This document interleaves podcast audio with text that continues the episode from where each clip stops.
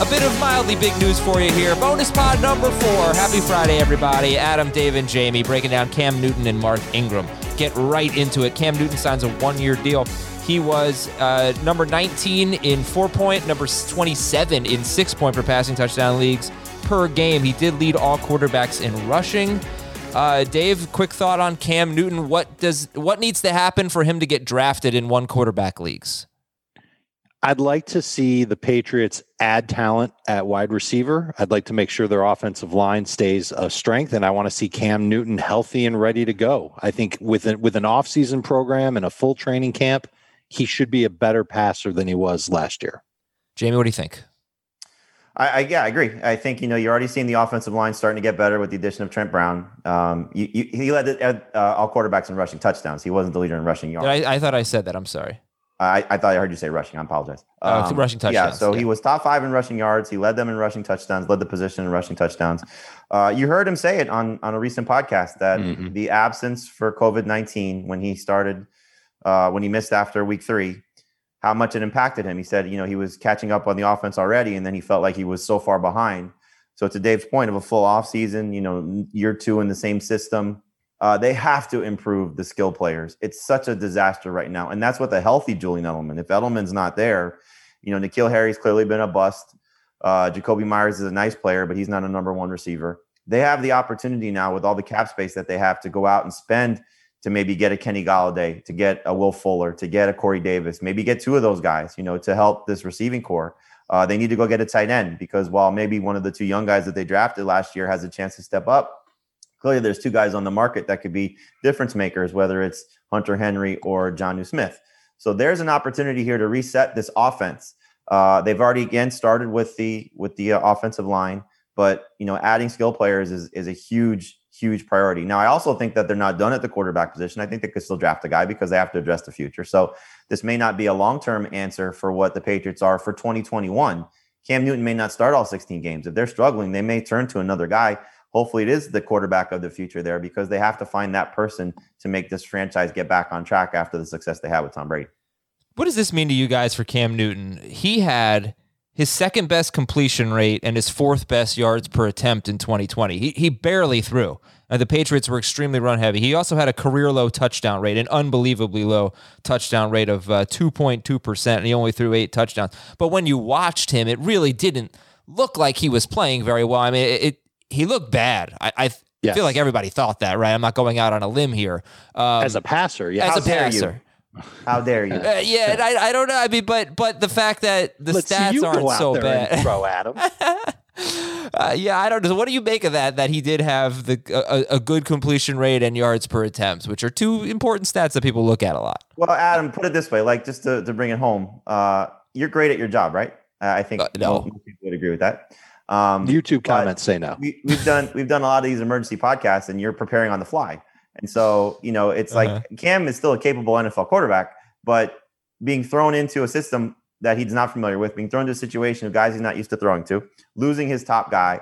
You know, if you're gonna if you're gonna try and make the positive out of Cam Newton, everybody's gonna point to that Seattle game because he threw the ball really well in that game.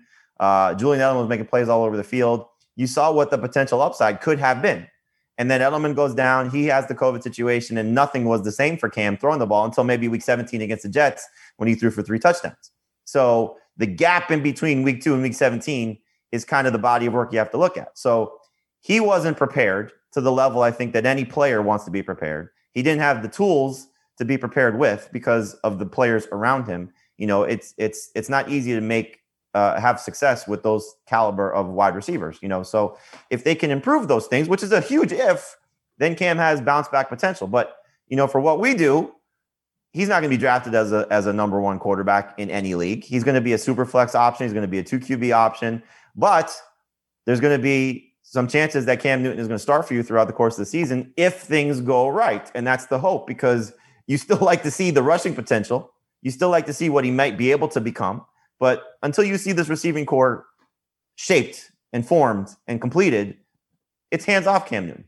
Okay, I won't I even. If I he's taking on the Jets in Week One, I would be tempted to draft him as a streaming quarterback. So that's Jamie's Super Bowl pick, Dave. What are you talking about? Uh, yeah, you know, it's I'm funny. sorry I, I to be to, uh, disrespectful like that, but here I am doing it.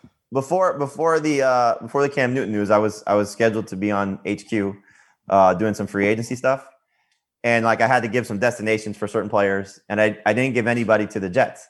And I was thinking to myself, I'm like, Adam's gonna be so disappointed in me because I didn't. You could have given everybody to the Jets. uh, Cam Newton, by the way, averaged 24.5 pass attempts per game. That is ridiculously low. Let's start. Would you allow him to throw? Uh, that's the way still, he looked I mean, last year. No, that's less. Well, I than, mean, even the guys he's throwing to. I think that's less than Lamar Jackson, though. That's that's Lamar Jackson range. That is like crazy low. Um, okay, so let's go over to the Mark Ingram news. Mark Ingram, one year deal with Houston, was just looking now, as Jamie said, preparing on the fly. David Johnson. David Johnson scored eight or more non PPR fantasy points in all but two games. One of those games he left after two carries. So he scored eight or more non PPR fantasy points basically in 10 of 11 games. Uh, and in those in those games, Duke Johnson never had more than five carries in any of of David Johnson's healthy games. So, uh, Jamie, how big of a of a threat to David Johnson is Mark Ingram? I mean, look, he's he's a threat in the standpoint of uh, he'll take some carries away. This is more of a David Culley thing, I think, than anything else. You know, the yep. the, the, fact that he comes from Baltimore, he's bringing in a guy that he's familiar with. It, Mark Ingram's going to do all the right things. You know, he's going to be in the right place. He's going to hit the right hole. He just doesn't have the explosiveness anymore. Um, I don't know if this is the right compliment to David Johnson because you probably want to see a younger, more of a pass catching type of guy. Not that Mark Ingram can't do it. He's got you know a couple 50 catch seasons on his resume. But for a guy that's in his early 30s, who clearly was not part of the Ravens' game plan last year as they were making him a healthy scratch, I think this is more of an insurance situation. So, you know, kind of like how Carlos Hyde has popped up every now and then the last couple of seasons, I think that's where Mark Ingram will come into play. David Johnson's still the featured guy there. He's still a guy you could take as a low end number two running back. And Mark Ingram, if you want to handcuff him, is a guy you could take with a late round pick. Dave, where's David Johnson in your rankings? He's 25th. He is behind David Montgomery and Jeff Wilson, Kareem Hunt, Chris Carson, and he can move up depending on what happens to guys like Carson and other free agents that are out there. But I've got him for now ahead of Myles Gaskin, ahead of Leonard Fournette, ahead of Rojo, Kenyon Drake. We'll see what happens, but I, I don't look at this as a negative on David Johnson. I agree with Jamie. This is a running back who knows what David Culley's looking for, and he, I don't even know if he makes the team. Mark Ingram. Okay, and Jamie, would you take David Johnson or Kareem Hunt? I would take David Johnson still. You know, I, I think uh, I, I, mean we don't know what the team's going to look like. You know, I mean yeah. the quarterback situation is still the biggest you know question mark. So uh, with Deshaun Watson, um, then David Johnson is better than Kareem Hunt. Without Deshaun Watson, I mean David Johnson may not be a guy that you want to draft as a starter, but he was good last year. You know, give him credit. He played really well coming to a new system, coming to a new team, and uh, you know coaching change, all those things. He did a nice job. Yep. Per game, 14th in non PPR, 16th in PPR. And now he's got Mark Ingram to deal with, but no Duke Johnson. All right. Thanks to Dave and Jamie for hopping on this bonus pod. Thanks, everybody, for listening. I don't know when we'll be back. we'll be back soon. If we don't talk to you before Monday, have a great weekend. See ya.